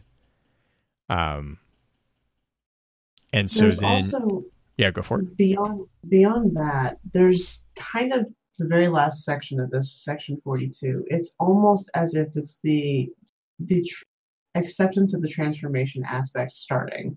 Mm-hmm. I would, yeah, and that's Dino's saying that as well. That she's gotten to this point both mentally and I would imagine at least partially physically through the changes in her mind itself, the synesthesia, the amount of the nine, the interaction of the snake tattoo, if it's actually a mental thing or something more beyond that. And then you have the schism. She leaves, and so too does the light. The severance is absolute in its terror. She has not felt such a profound sense of schism. So she's literally, through this, separated from the light completely. Like, it's pulled. It can be mended. Orin is not your name. And important factors in that section in particular is that it's really hard to describe because it's done visibly. And a lot of the nine cards we have formatting that is very particular towards aspects of the nine, I would call it. Yeah. All lowercase or all uppercase or all like first letters capitalized or not. It's lots of different styles. There's two different styles of formatting that happens in this. One, which is the capitalization of everything in the word schism, also with kind of a space in between each of the letters. And then the second one, which is the all lowercase. And then just like the proper text at the very end, which could also be read as one of them as well. So the nine actually somewhat talking, if the nine can actually talk, but it's just a way for the writers to distinguish them. Yeah. Which leads us to our last card. Blue. Nice card, Scales. Scales, I love this card. So Scales is the culmination of Orin's kind of transformation, which is, I think, I like the synergy that's going on between the names of the cards and what's actually happening with them. I think that's really strongly done here. She is given the name Orin the Lost by the Tetuans when she makes her final departure, and it is noted that she traverses beyond the Heliopods, finding the Nine and shedding her sense of self one last time to become the emissary of the Nine. And basically, part of that shedding is, it seems to be, the removal of Ghaul.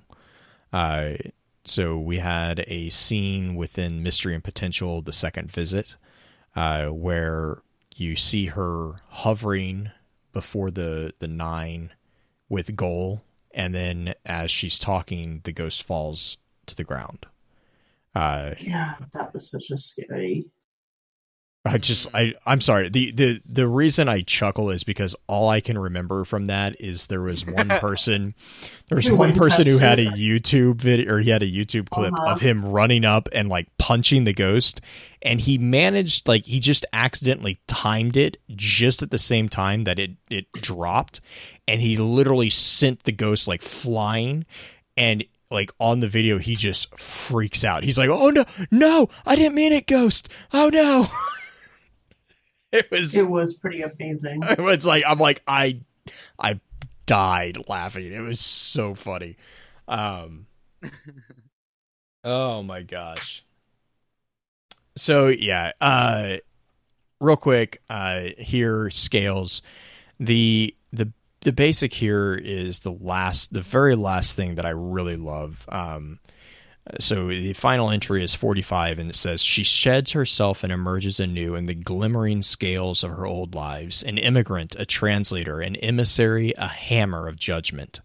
They expect to claim her will, but she clenches it a little tighter. Her gifts can end wars."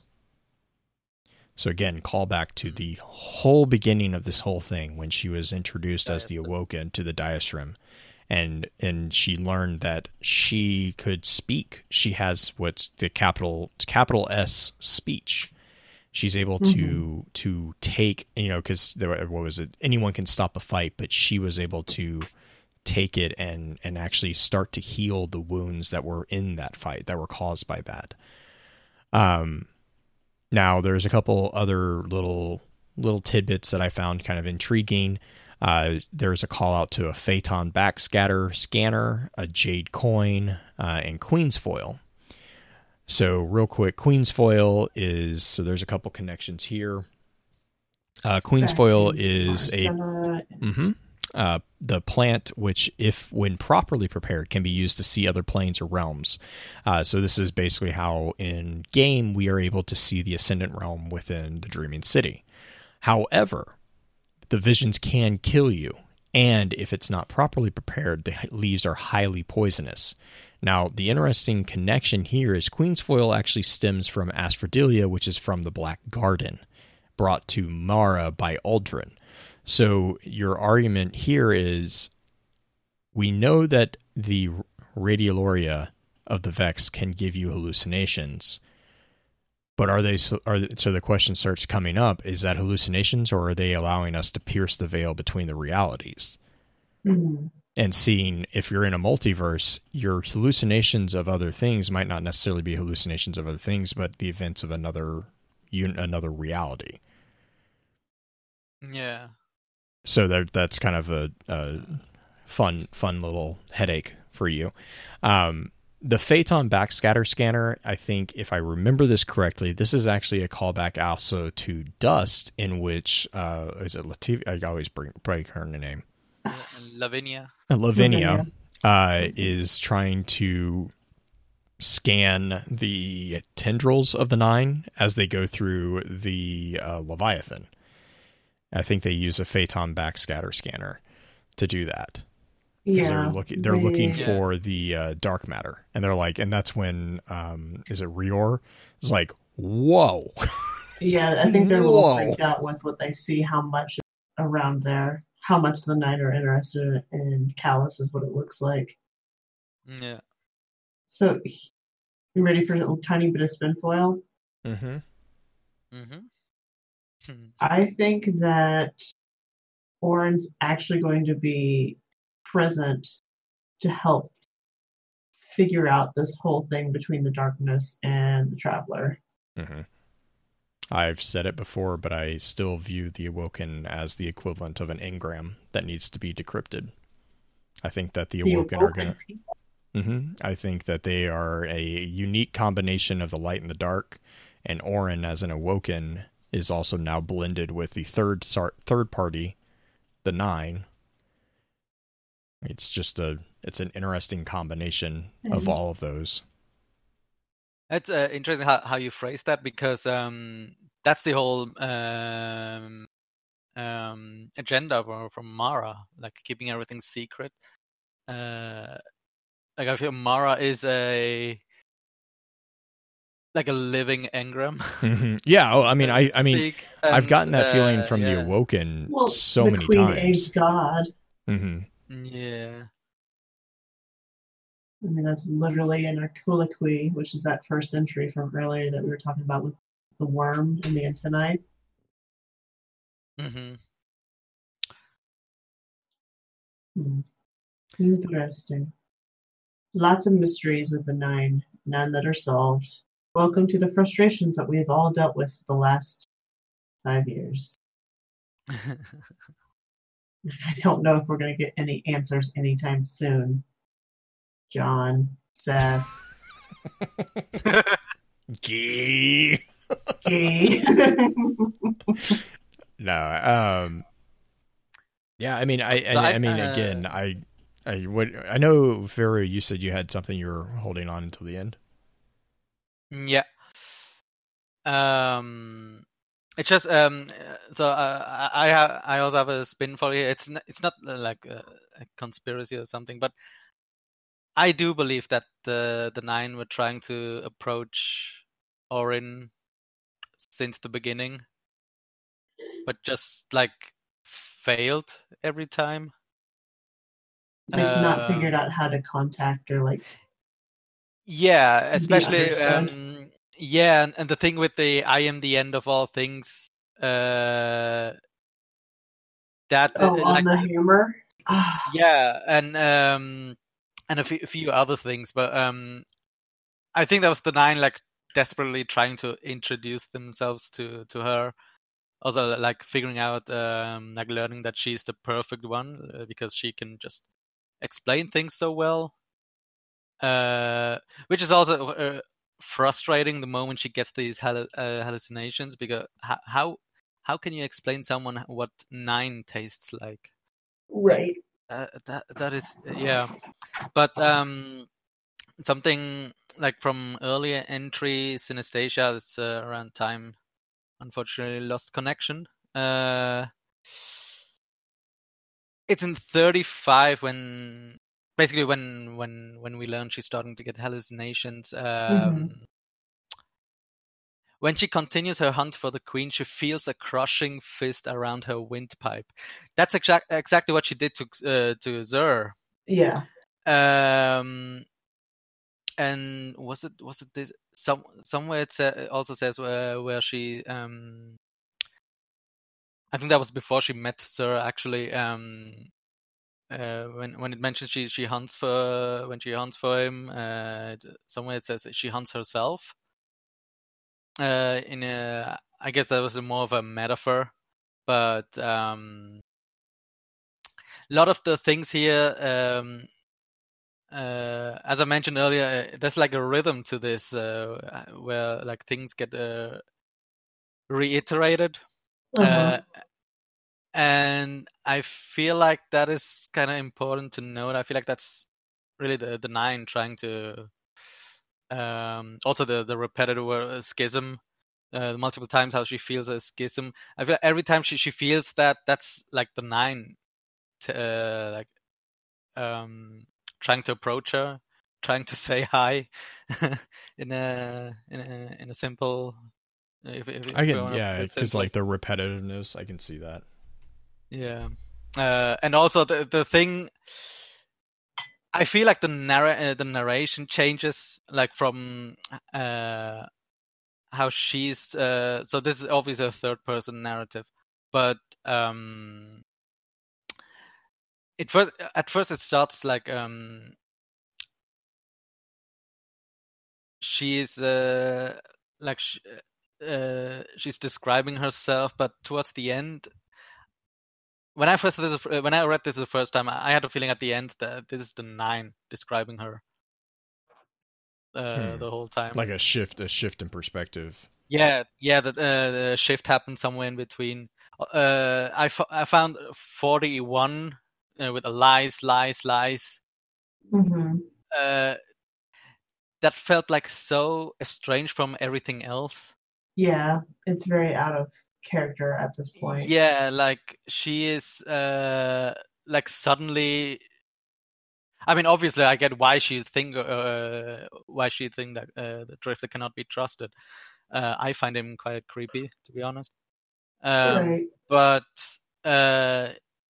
It felt like someone else is convincing her to not trust him. That's okay. I see where you're going. Okay.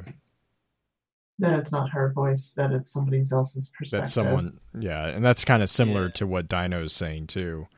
Is like the nine basically tortured her for years, arguably killed her husband, and then when basically they drove her to them. They also took away Ghaul, which was her first friend, and probably arguably one of the more balanced voices of reason in her experience. And then they tried to take her will. I mean, like, there's a lot of things the nine are doing that is not the most up and up, I guess would be the best way to say that. Yeah.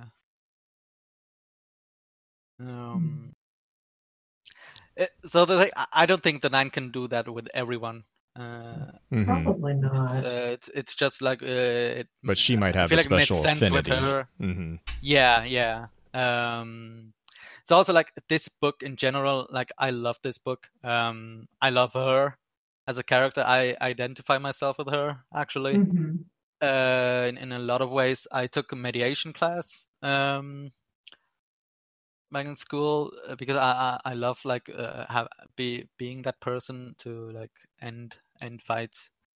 It takes a certain amount of skill, that's for sure. Yeah, definitely. And it's also like some of my friends described me as that kind of a person. I used to be quadrilingual. So my first language was Tamil. That's from my parents in Sri Lanka. Mm-hmm. Then since I was born in Switzerland, German was my second. And then eventually learned English and French in school. Technically took basics in Latin, but I don't really count that as such. But yeah, and more importantly, like besides the synesthesia stuff, due to my autism, I don't like being surrounded by loved ones for too long. It's there's something about that creeps me out. Eventually, I have to take a break or just have to leave. Sometimes I don't even say why I want to leave. I just do because it just gets overwhelming. And yeah, it's I love this book. It's I feel like I'm being seen here. That's why. It's just awesome. It is really nice to have a character to relate with. Mm. Blue. Yes, I have expended my thoughts on this particular. I have shed all the scales that I have to shed on this. Oh, I was hoping we could shed some light on some shout-outs then. Fair enough. I don't know. Let us shed light together? I don't know. This is getting a weird quick. Hashtag D20 lost light. For those people, here's the shout out. If you see that hashtag, what was it? D2 lost light. Hashtag I'm particularly proud of that one. Light. If you see that tag, or if you'd like to participate in that hashtag, basically, Blue is finding, and we found earlier with stories, that one of his friends who's never played Destiny before is starting to play the game, and there's so many questions, and it's rather amusing to get these questions described to you. I'm trying to pull one up right now. Why am I going to this creepy shard when it's crawling with Fallen? Am I evil now? What is this? Like, things like that, where you just don't understand the context of it. The other one was like, okay, the elevator gag was a good one. The elevator gag. Which one was the elevator gag? I don't know. I'm just waiting for him to hit the strike with the Russian doll version. Oh, my gosh. He's going to be so angry. That happens at the Shard, too. But if you have stories or if you know somebody who's a new person in Destiny, a new light, welcome. Great. Thank you for joining us. Share your stories with us because it's fun for us to listen to and read because we remember those days and whatnot, but it's also just incredibly funny too, and reach out to somebody who's in this system, in the game and whatnot. We will do as much as we possibly can. Listen to the show, obviously. Those of you your advanced session are probably more experienced players who've been around for a while. If not, and you're a new one, good for you. I'm sorry. It will be easier. I'm sorry. It's just a bit much to take in at once, especially on a topic like this where it's a lot more. Doesn't the Traveler have some influence on gravity here? Yeah, gosh. So if you have questions, reach out to people. We'd love to help. We'd also love to just read the stories because it's just really funny questions to think about because we take it for granted now because we've done this for so long. So hashtag D2 Lost Light. I'm telling Bife. Yes, tell Bife. And actually, speaking of that, big shout out to Bife because he got PC Gamer. He got a a couple of articles in PC Gamer that are really well done. They're basic. They're like really general overviews of the story so far. So he had one that was kind of an intro session, and then I think he just did one for Shadowkeep. I want to say he might have one more. I can't remember but yeah, so he has, they've published two, which is, I mean, that's amazing. That's so awesome. I'm so happy for seeing that for him. And this is on top of his, just the ginormous 4-hour YouTube video that basically broke down the summary of everything that's happened from the beginning. I think was that the one that Brian Monkus did art for, Monkus did a lot of art. He actually had I think 4 different artists work with him on that one. Well, I'm sure Monkus was one of the big ones. Who's the gentleman who's doing the transcriptions? Because I saw he's like halfway done. Oh my gosh, he's that literally walking. He's the one that was like, no, after 2.5 hours of nothing but by voice, Green's voice is very nice. I was like, fair enough.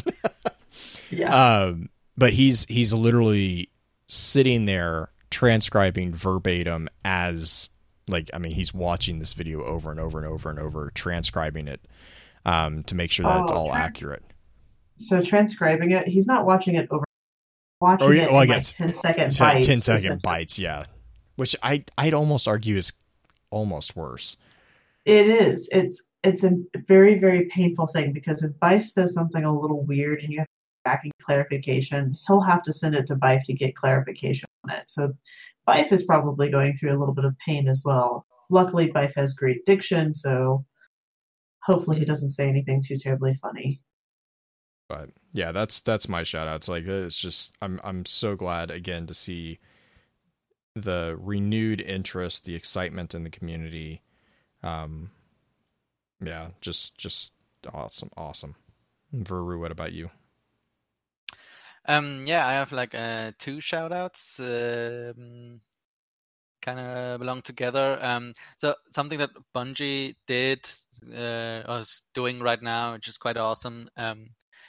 Inviting some experts into the studio. Yeah.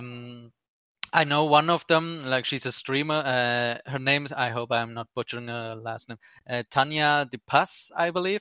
Uh-huh. She goes by Cypher of Tear on Twitter and Twitch.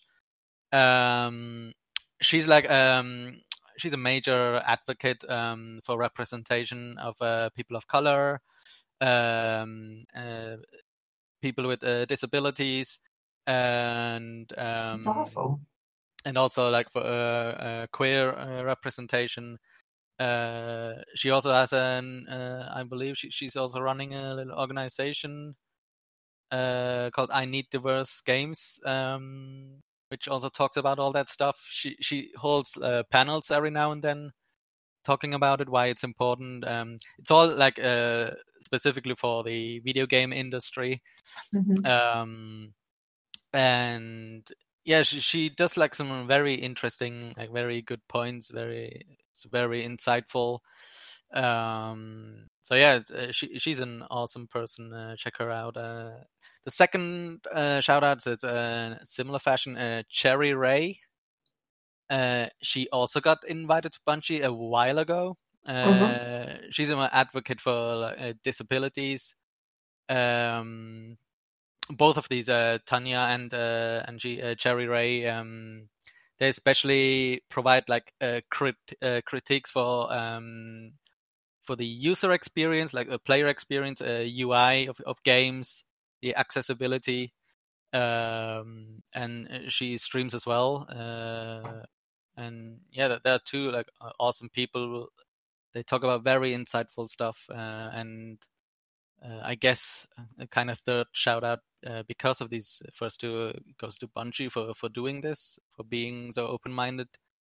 I mean, they kind of always were. It feels like they're doubling down on that right now. So yeah, nice. That's awesome that they brought in those. Just representation like that. Mm-hmm. Yeah. Mm-hmm. And that's all we got. So as usual, you know, we're just going to say goodbye. Night. Bye-bye. With that, we'll begin to wrap the chat up. Thank you again to those over on Twitch for coming to spend your evening with us. If you'd like to join us for the live streaming of the episodes, please be sure to give us a follow over on twitch.tv/focusedfirechat. Links to all our episode archives can be found at www.thelorenetwork.com. Please be sure to email us at focusfirechat@gmail.com with any comments and or questions for the team concerning the podcast, and let us know how we're doing by giving us some feedback and a rating over on iTunes as well. So until next time, focus your fire and may your light shine bright.